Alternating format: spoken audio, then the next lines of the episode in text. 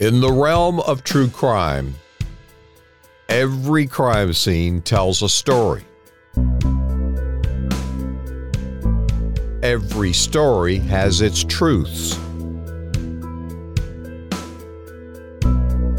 These are the stories from inside the crime scene tape that separates fact from fiction.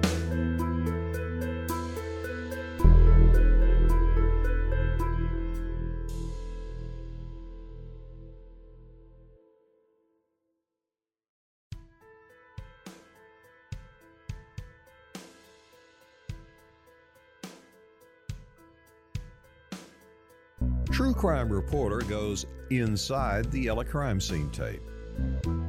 I'm investigative reporter Robert Riggs with decorated former federal prosecutor Bill Johnston. You can follow our journey into darkness and get bonus episodes by joining our true crime community at truecrimereporter.com. Our true crime cases are stranger than fiction. With that said, here's a classic police procedural A True Crime Reporter Confidential.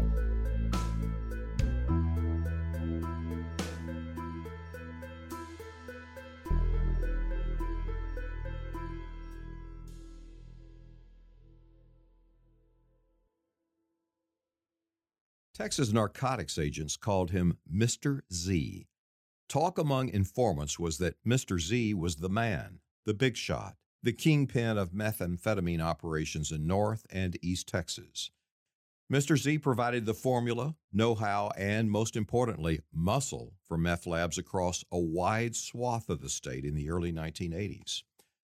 A true life version of Walt in Breaking Bad, but with extreme paranoia and an arsenal of stolen military weapons.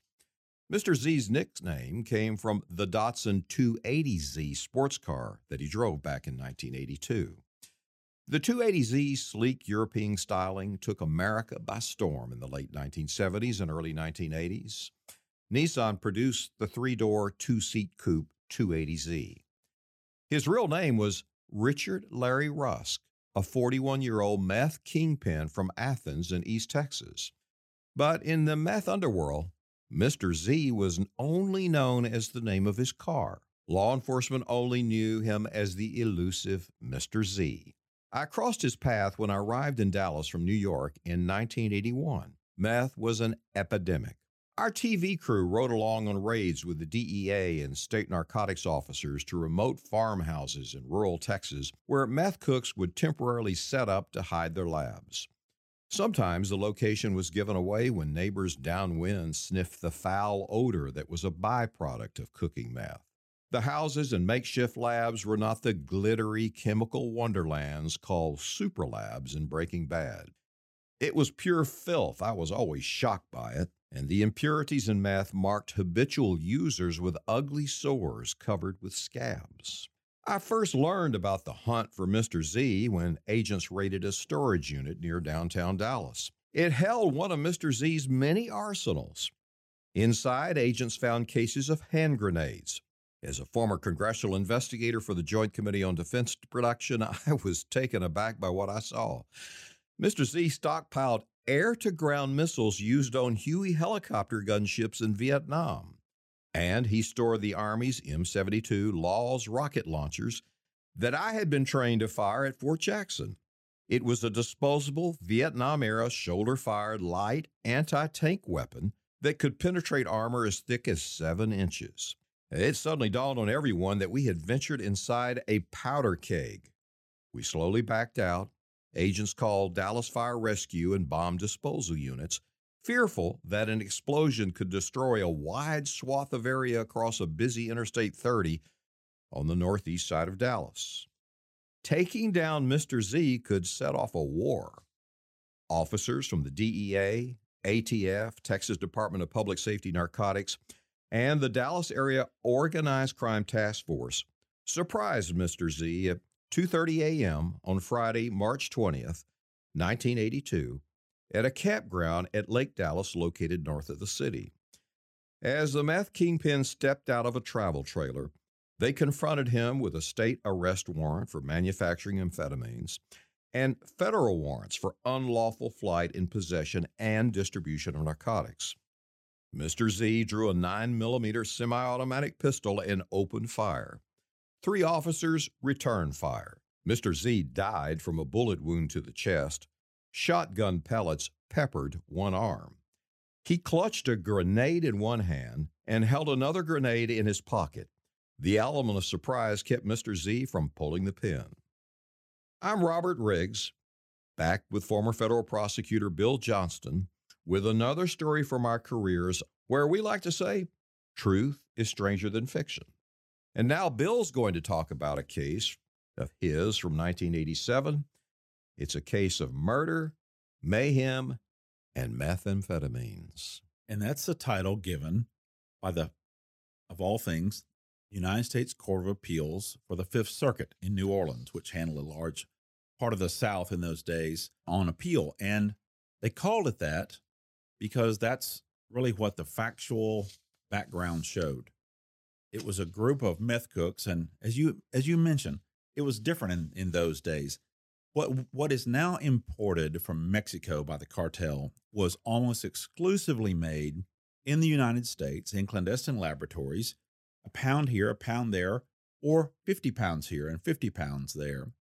Methamphetamine uh, doesn't take a degree in chemistry, although I prosecuted PhD chemists for it, for making uh, more sophisticated labs. But it uh, takes some precursor chemicals, three of them, uh, including uh, phenylacetic acid, which is which has quite a smell to it, which gives it away. And uh, it took 12 to 24 hours to cook it, depending on the method. And they could, you know, somebody with a third grade education and a lot of nerve could make $100,000 a week doing it. And that's why they did it. And the case that the Fifth Circuit termed the case involving murder, mayhem, and methamphetamine involved the infamous Shackelford brothers from West Texas. The Shackelford brothers and a couple of other multi time convicted felons decided they would, instead of buying and wholesaling methamphetamine, they would just make it. One of the brothers had studied chemistry at Texas A&M, where Robert, you and I went, and he, I didn't, I didn't take that chemistry course when I was there. now, you know, uh, about this same time, I prosecuted a guy named Dr. Ed Crawford, who was a full professor at Texas A&M, yes. PhD, yeah. who was the uh, sort of the godfather of a certain style of cooking. Mm-hmm. We sent him mm-hmm. to federal prison, but this character, Eric Shackelford, yeah. who didn't live up to the Aggie Honor Code, did not, didn't well, didn't take it seriously. He he wanted to make money, and so they set up labs in the old fashioned method, which again, it takes a great deal of glassware and precursor chemicals, some heating mantles or propane burners. And uh, they finally had a bit of a troop with them. They had some women that they had uh, mm-hmm. recruited that either they got hooked on meth or already had the addiction. Same on Mr. Z. Mm-hmm. There's a whole group of women around him. It, all all of meth addicts. Yes, and I was amazed uh, in so many cases where these scruffy looking uh, guys, dirty, nasty guys, had the most beautiful women in yes. in their wake, kept following along, and it was all about the meth, of course. And I saw that on every big time meth dealer and cook that I ever covered. I could not figure it out. You know, they look like, you know, Victoria's Secret models. It right. was just wow. Right. But they, they all had addictions. They did. And meth, in my experience, prosecuting hundreds and hundreds of meth dealers and manufacturers, uh, meth was one of the hardest drugs to get off of. It still is. Meth is now smoked more than it's injected, but in the 70s and 80s and 90s, uh, meth was mostly injected, mainlined, mm-hmm. and uh, incredibly addictive because of that and because of the surging high that it gave.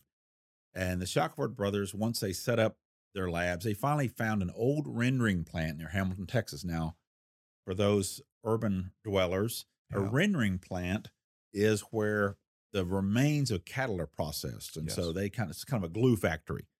And so this old rendering plant in sort of the northern part of the hill country of Texas, Hamilton, Texas, was a, was spooky enough anyway, because it, there's cow bones everywhere and yeah. old machines and rusty parts. And mm. anyway, these these guys set up a meth lab there. They ha- were making very large quantities of meth. They could make 10, 15, 20 pounds at a time So every day or two, they could make that much. And what was that worth on the street back then? So that's worth hundred dollars a gram, and worth so grams a sweet and low package, and so that would be if it was already cut down with Mhm. a diluent, and so that would be worth um, ten thousand dollars a pound, or maybe twenty thousand dollars a pound, depending on Mhm. how pure it was, and that's the how they were operating. It looked like at first it was just a large meth case that was substantial enough for DEA and the Texas uh, Department of Public Safety Narcotics Service to make it a priority, and they did, as did local law enforcement. So it was a big drug case, big enough they wanted to take it federally, which I was happy to take when I was prosecuting. That was part of the area I covered. They decided uh, they would, once they started following them and got to the position of getting a search warrant and, and began arresting these people, they decided to look around the rendering plant just to see if they'd missed anything. And an old deputy uh, from Comanche, Texas, popped the top of a barrel and something didn't look right. There was white powder all in it, but it Mhm. wasn't a drug. It smelled foul and strange. Well, it was a barrel full of lime with a woman's body inside, encased in the lime.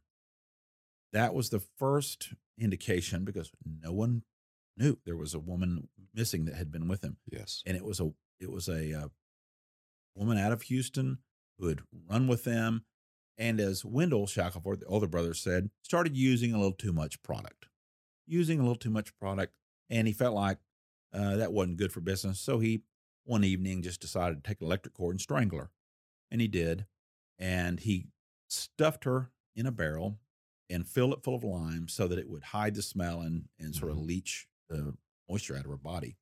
And he did that, but they found it. So now they're like, what in the world? They didn't have any explanation for how she got there, who she was. And that was strange enough. And we began rounding up as many of them as we could and getting federal warrants all over the place. After a day or two, there was word that there was someone that was an acquaintance of theirs, perhaps a cohort, named Jack Wiltrout from Comanche, Texas. This is sort of, oh, 30, 40 miles away. It was a mystery. No one knew where he had gone, if he had found trouble or just moved off. But once we charged all these jokers with serious federal crime, now they're looking at real time. The younger brother wanted to talk. Well, we weren't that interested in talking to him, but he said we, he really wants to talk. So told his lawyer come up to my office had a texas ranger big fred cummings of lampasas texas great ranger Mhm.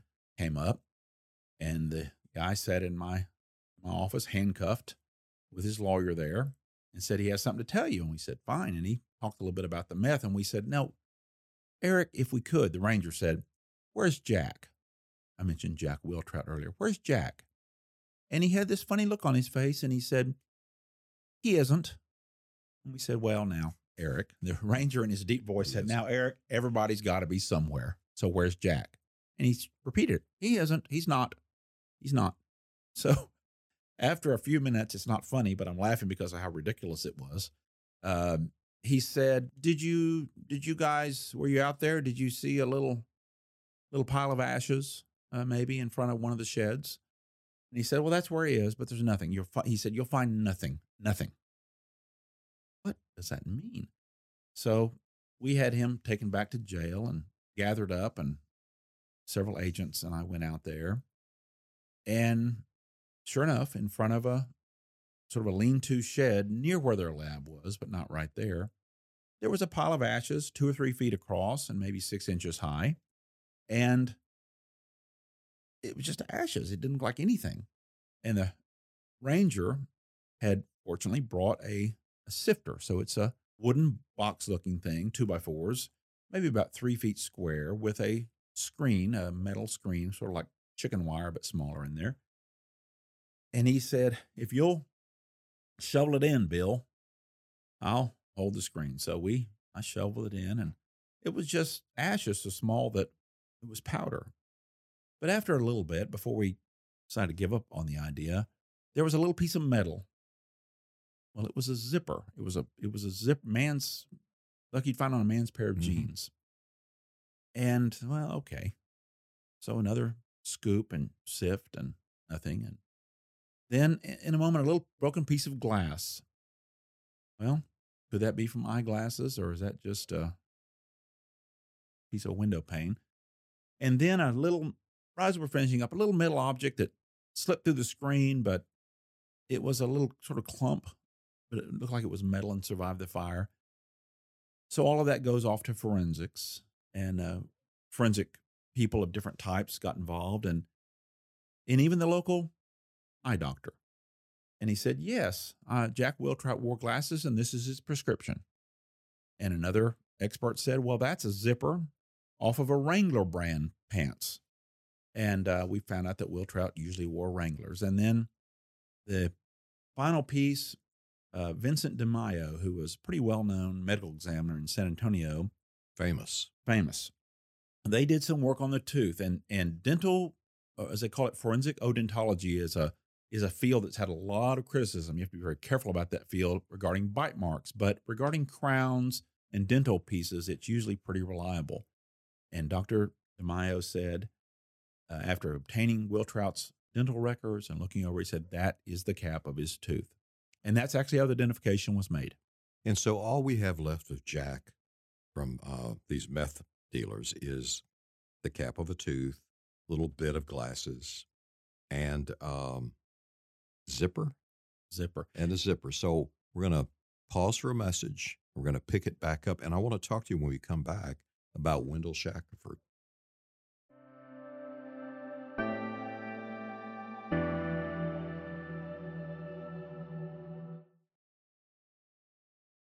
I'll be back after this break.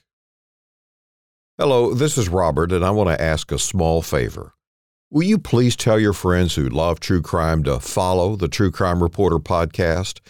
As you know, it's one of the few podcasts where you can hear raw, unfiltered accounts from law enforcement experts, victims, and even convicted criminals.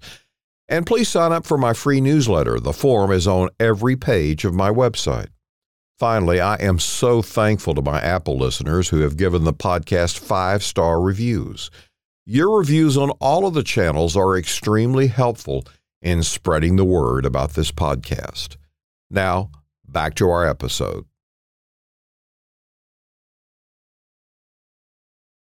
Okay, so when we left off, you have found a piece of metal zipper, little piece, of glasses, and uh, a dental cap. They've all been helped you identify Jack. But the principal in all of this, the drug dealing, was Wendell Shackelford. Now, didn't he become one of the nation's top 15 fugitives? He did. These murders were so uh, substantial in the terms of the drug spree that, and we found out the drug spree had stretched all the way from Houston to way out in West Texas near the town of Big Spring. I mean, Mhm. probably a 500 mile stretch. Sure. And the killings were so terrible, and the and the effort was so big that when everyone else was caught but Wendell, we really wanted Wendell. The Marshal Service had a program that they had developed a few years earlier called the nation's top 15 fugitive program, much like the FBI's top 10. And a case you and I were involved with that we've talked about quite a bit on a, the uh, True Crime Reporter podcast is Kenneth McDuff. He was also a nation's top 15 fugitive, but it's it's reserved for some pretty bad characters. And Wendell was one. And by the way, I talked about the pieces left. Well, you know, I don't know a lot about incinerating human Yes. beings or any of that process, but I just knew what I saw, which was there was nothing left.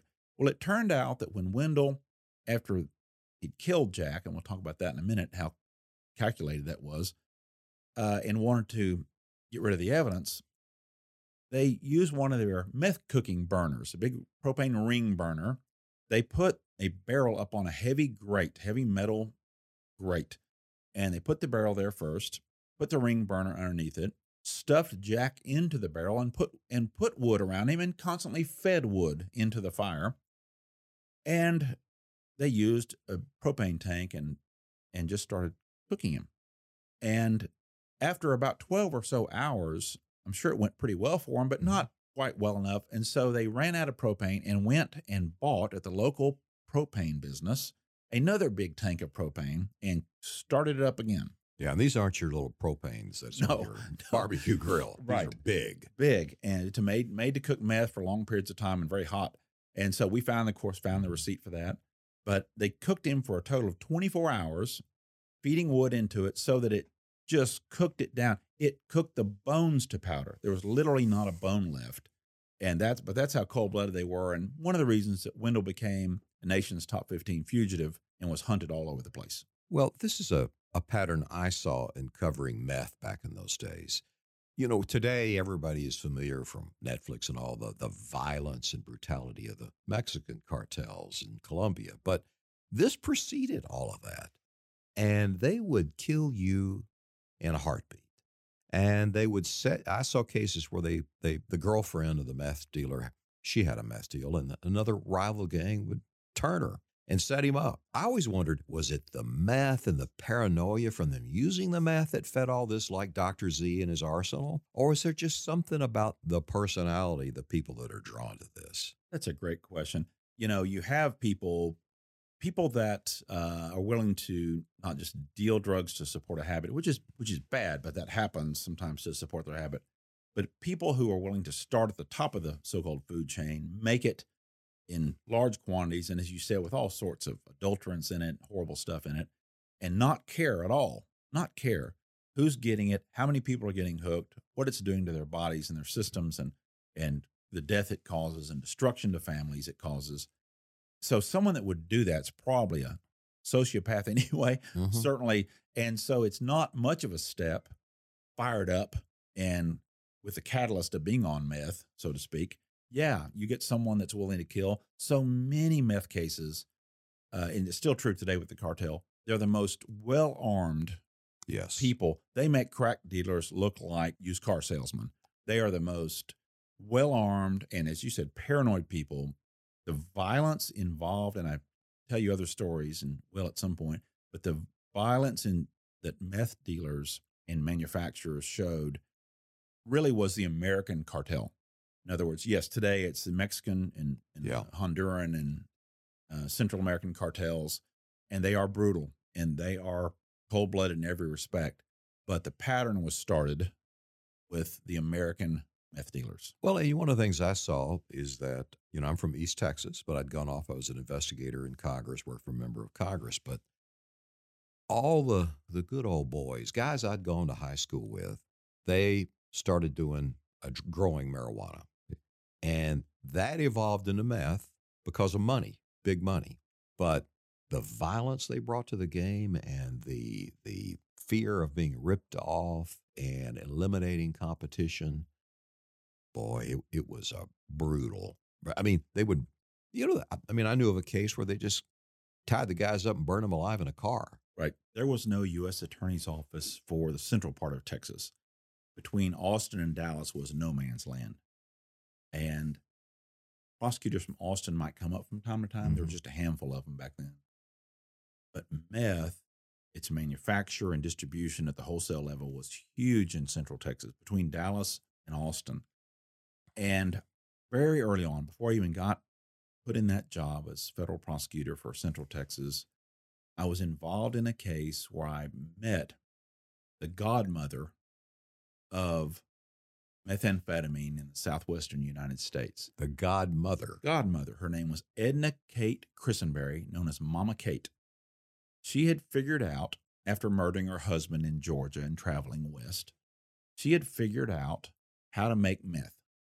It's no secret. You can look it up on the internet now, but back then it was a bit of a trick. You need sodium acetate. I'm not giving any secrets away. Acetic anhydride and phenylacetic acid, none of which you can get anymore. Uh, they can get them in Mexico, but we can't get them here. You cook it a certain way. You mix in some methylamine. Uh, you might use the catalyst of mercuric chloride and cook it a certain way, a certain temperature, a certain pressure, and you'll come up with methamphetamine. Well, and again, the, the recipe's everywhere now, but the problem is you can't get the chemicals, thank goodness. And it's and they're all and all the precursors are now illegal too. And this is why I have to show my ID for Sudafed. Right. Yeah. And that and that was the little shortcut small batch method they did Yeah. later because they couldn't get the precursor chemicals. But Edna Kate Christenberry had figured out how to cook it. Don't know how she learned. And she became, when I say the godmother, she taught most of the great meth cooks Mhm. of Texas and the Southwest.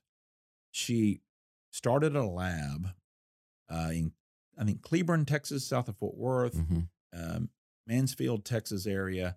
That became an early uh, embryo point, I may say, uh, for meth cooking. And it spread from there to West Texas, South Texas, East Texas. And it doesn't take teaching just two or three people how to cook it, and they'll teach two or three, and there you go. And that's what happened. Her first lab in Waco, near east of Waco, was a huge methamphetamine lab. Each flask had used giant glass flasks, and each one was a 22,000 milliliter milliliter flask. And she had separate burners for each one, and she had all the glassware you could imagine, thousands and thousands. It looked like a high school chemistry project gone wild. But she started it there, and she led to any number of cases that I ultimately started prosecuting from goofballs and ne'er do wells and weirdos and meth freaks who decided why work when I can make meth. And they did. And it started in, in the United States for a long time. It was made domestically in that method. It was cooked and then it was dried into powder and it was bagged up and it was watered down with dilutants. You might use a vitamin B or something powder to make it uh, more valuable. And that went on for a long time. After that, to quickly, in a minute, I can tell you how we got to where we are now. Then, when the Mexican gangs realized, wow, cocaine's great, we'll continue to transport mm-hmm. that, but we can make meth. Okay. So they started making it in the San Joaquin Valley of California. There's some really amazing songs. Bruce Springsteen wrote a couple cool songs about it, telling the story of it. And that was made often when the hydriodic acid method, which is a slightly different method, produced cyanide gas and just killed a lot of people because of the gas coming off of it. And then the Mexican, when the cartels, the Sinaloa cartel was partly behind that. Yes. When they figured out that they, if they make it, they'll have their, in essence, their own like cocaine production, but they don't have to do anything but just do it in a lab.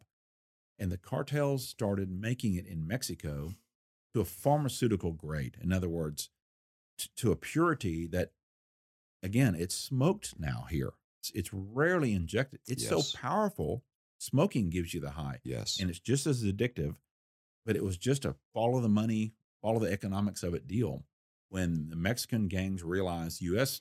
idiots in the U.S. are making it, and now they're having the Americans are having trouble getting their precursor chemicals, which they were. Uh, much of it came out of Oklahoma and elsewhere, and they clamped down on it. And after they couldn't get it, and the Mexicans started making it, they took over the business. Now, guess would be 98% of all meth in the United States comes from Mexico. It's smuggled in the same cocaine and marijuana routes, mostly cocaine routes these days. And the profit's tremendous because the precursor chemicals are not that expensive. They get them, they buy them from pharmacies. I mean, they buy them from pharmaceutical providers in Mexico because everyone's paid off along the way. State judicial, the federal police, whoever they need to pay off, they pay off. And it's cooked in laboratories, not in in sheds or hmm back buildings. It's cooked in laboratories. And that's the meth problem we have now is that the Mexicans saw how the some ignorant, you know, American cook could make it in large batches and they figured they could do better than the Mexican cartels did, and now they run it. Well, you know, I talked in the beginning of this about Mr. Z, and I was going out drug raids on meth, and they were always in the remote rural areas, some old, got almost abandoned farmhouse. They wanted out so because there was such a stench, such an odor that came off of it. But I remember, oh my God, just nasty. If you saw this stuff, how it was made, the nastiness, you know. I used to think, you know, uh, remember Nancy Dra- Reagan had uh, just say no her drug war, and I was like, Right. no, just just show them the pictures of how this stuff is made. It reminded me, you know, in the military how they would show you the graphic pictures of syphilis and gonorrhea. Right. Well, I don't know. Maybe we should have taken that approach because I would look at it like, oh. And then with the other thing I knew, the street dealers were cutting it with. All kinds They didn't stuff. care what They they, didn't cut it with. They they could use um, chopped up sheetrock. I mean, Yeah. it did not matter. Yeah, and they would inject- did. They did They did so, and Yeah. a baby powder Right. and just other anything handy. because you could double the weight of it and sell it for Yeah. the same price. Yeah. But that's right. No, they were the most violent, nastiest, and and now unfortunately, because it is made to a pharmaceutical grade, it is so powerful that the addictive quality of it is, uh, is just terrible again without injecting it. Many people have problem with needles. Well, they solved that problem. They They, sure made it so strong you could smoke it. Nothing was too No. too horrific. And as you said, it some of these guys started with marijuana, you know, and I don't mean innocently at all, but I mean uh, certainly less consequence to the Mhm. body and so forth. But when the meth dealers started, it's it's sort of like the Colombians used to actually produce and transship marijuana. Mm-hmm. And they realized the bulk of that was just not economies of scale didn't work. Right. So they started doing cocaine. And Colombia became the headquarters of all cocaine because marijuana wasn't profitable enough. Similarly, meth, what you can make in a short period of time compared to any other drug, uh, was just unbelievable. So I want to talk about a connection here to our case that's out there on True Crime Reporter.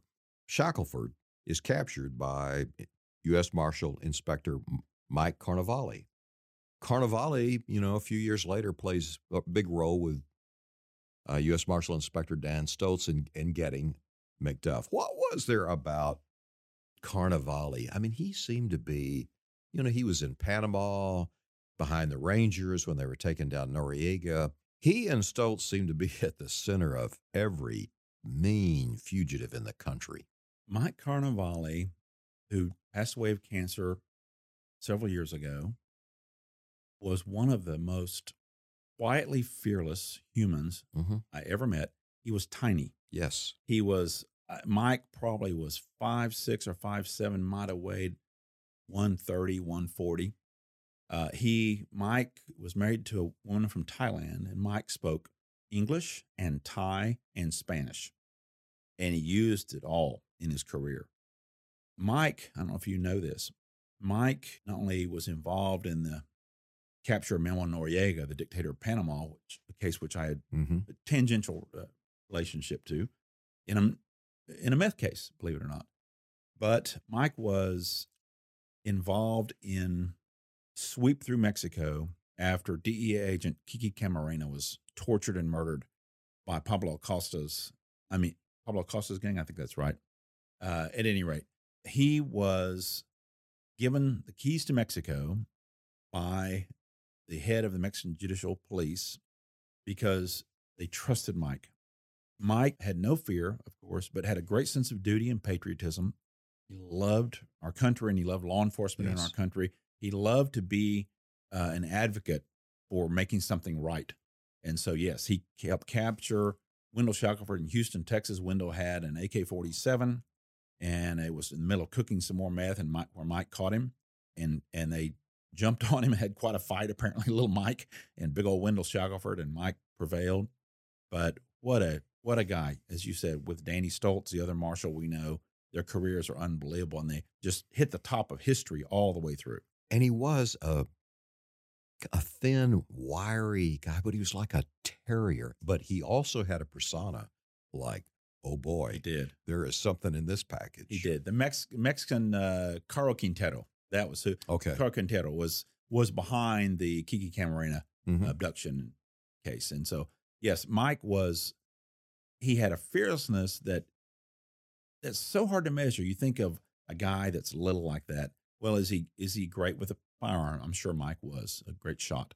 Is he good at some martial art? I don't know, but he had a an penumbral aura that that emitted from him, and everybody respected him or feared him. Mhm. The crooks were terrified of him. Well, you know, there's a famous story. You mentioned they were down in the Noriega invasion. He and Stoltz planted themselves at the airport because they figured, hey, every fugitive from America that we've got a warrant for, they're going to be trying to get out of here and we're going to nab them. But along the way, some official from another country that was uh, favorable to the drug dealers smarts off to Carnevale, big time smarts off to him. And the story is Carnevale grabbed him and took him to the basement of the airport, tied him to a chair, and put a paper bag over his head and said, Sit there until you start respecting America. And I might just be in your country next.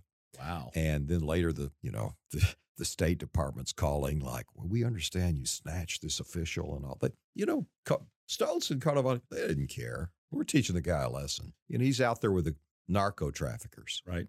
Yeah, it's very rare humans that have that sort of fearlessness and and that gravitas, mm-hmm. as they would say today. But uh, what a guy! But did a great favor for us in this case because this was a killer on the loose, and Mike caught him.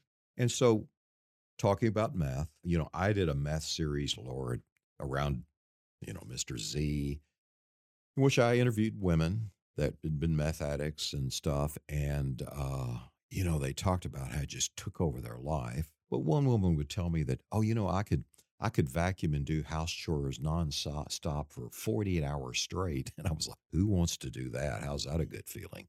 Uh, there's there are still public service announcements about meth, and I I think that's because they're just so true. That the deterioration of the body and the mind, frankly, on meth happens pretty quickly, but you don't find that many really old, we'd call them meth freaks. Yes. Because it kills you. There are a few but it turns a beautiful 20 year old or a handsome 20 year old into a very old man or woman two or three years. So, what is up happening with Shackelford? Because he appeals his case. He appealed his case. He complained about a number of things, the way the searches were done and our conduct of the trial and the Fifth Circuit Court of Appeals. So, from federal district courts, they take if they take appeal, they go to about a dozen appellate courts throughout the United States set up to take federal appeals. And Wendell was very unhappy with his trial, and mostly because the federal judge gave him a life sentence, and that's real. And federal life sentences mean you're never coming out. Mm-hmm. And the Fifth Circuit um, wanted to remind Mr. Shackelford that everything was done properly and that his tale of murder, mayhem, and methamphetamine would not well end for him. And it didn't. It's rare I ever saw at a circuit court write that in an appeal. I mean, he must have really uh, made the judge angry, or they were like, "You got to be kidding me, bringing this case up here." I've never seen a, an opinion, an appellate opinion that gave title to the case, and that they truly did, because uh, it's just that it was murder. The type of murder was mayhem for mm-hmm. certain, and methamphetamine was scattered and sprinkled throughout the whole case. Don't you wonder how many other little piles of ashes these guys left behind Truly. that we never knew about? I don't think they told us anything they didn't have to tell us. Right. Because they figured we would ultimately trail across that or it would help him in this regard. Wendell was out on his own for a long time without the brother who told, so who knows what he did. Well, I'm Robert Riggs with Bill Johnston. Thank you.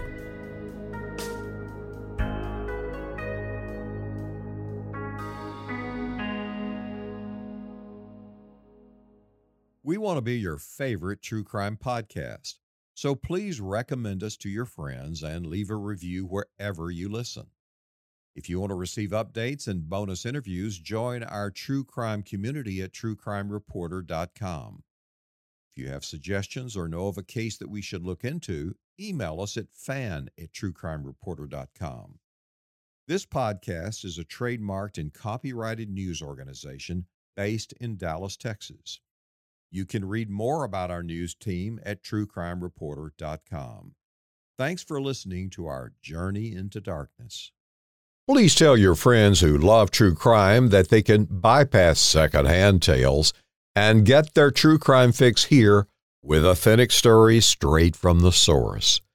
Tell them that True Crime Reporter is one of the few podcasts where you can hear raw, unfiltered accounts from law enforcement victims and even convicted criminals. And sign up for my free newsletter on the homepage of truecrimereporter.com.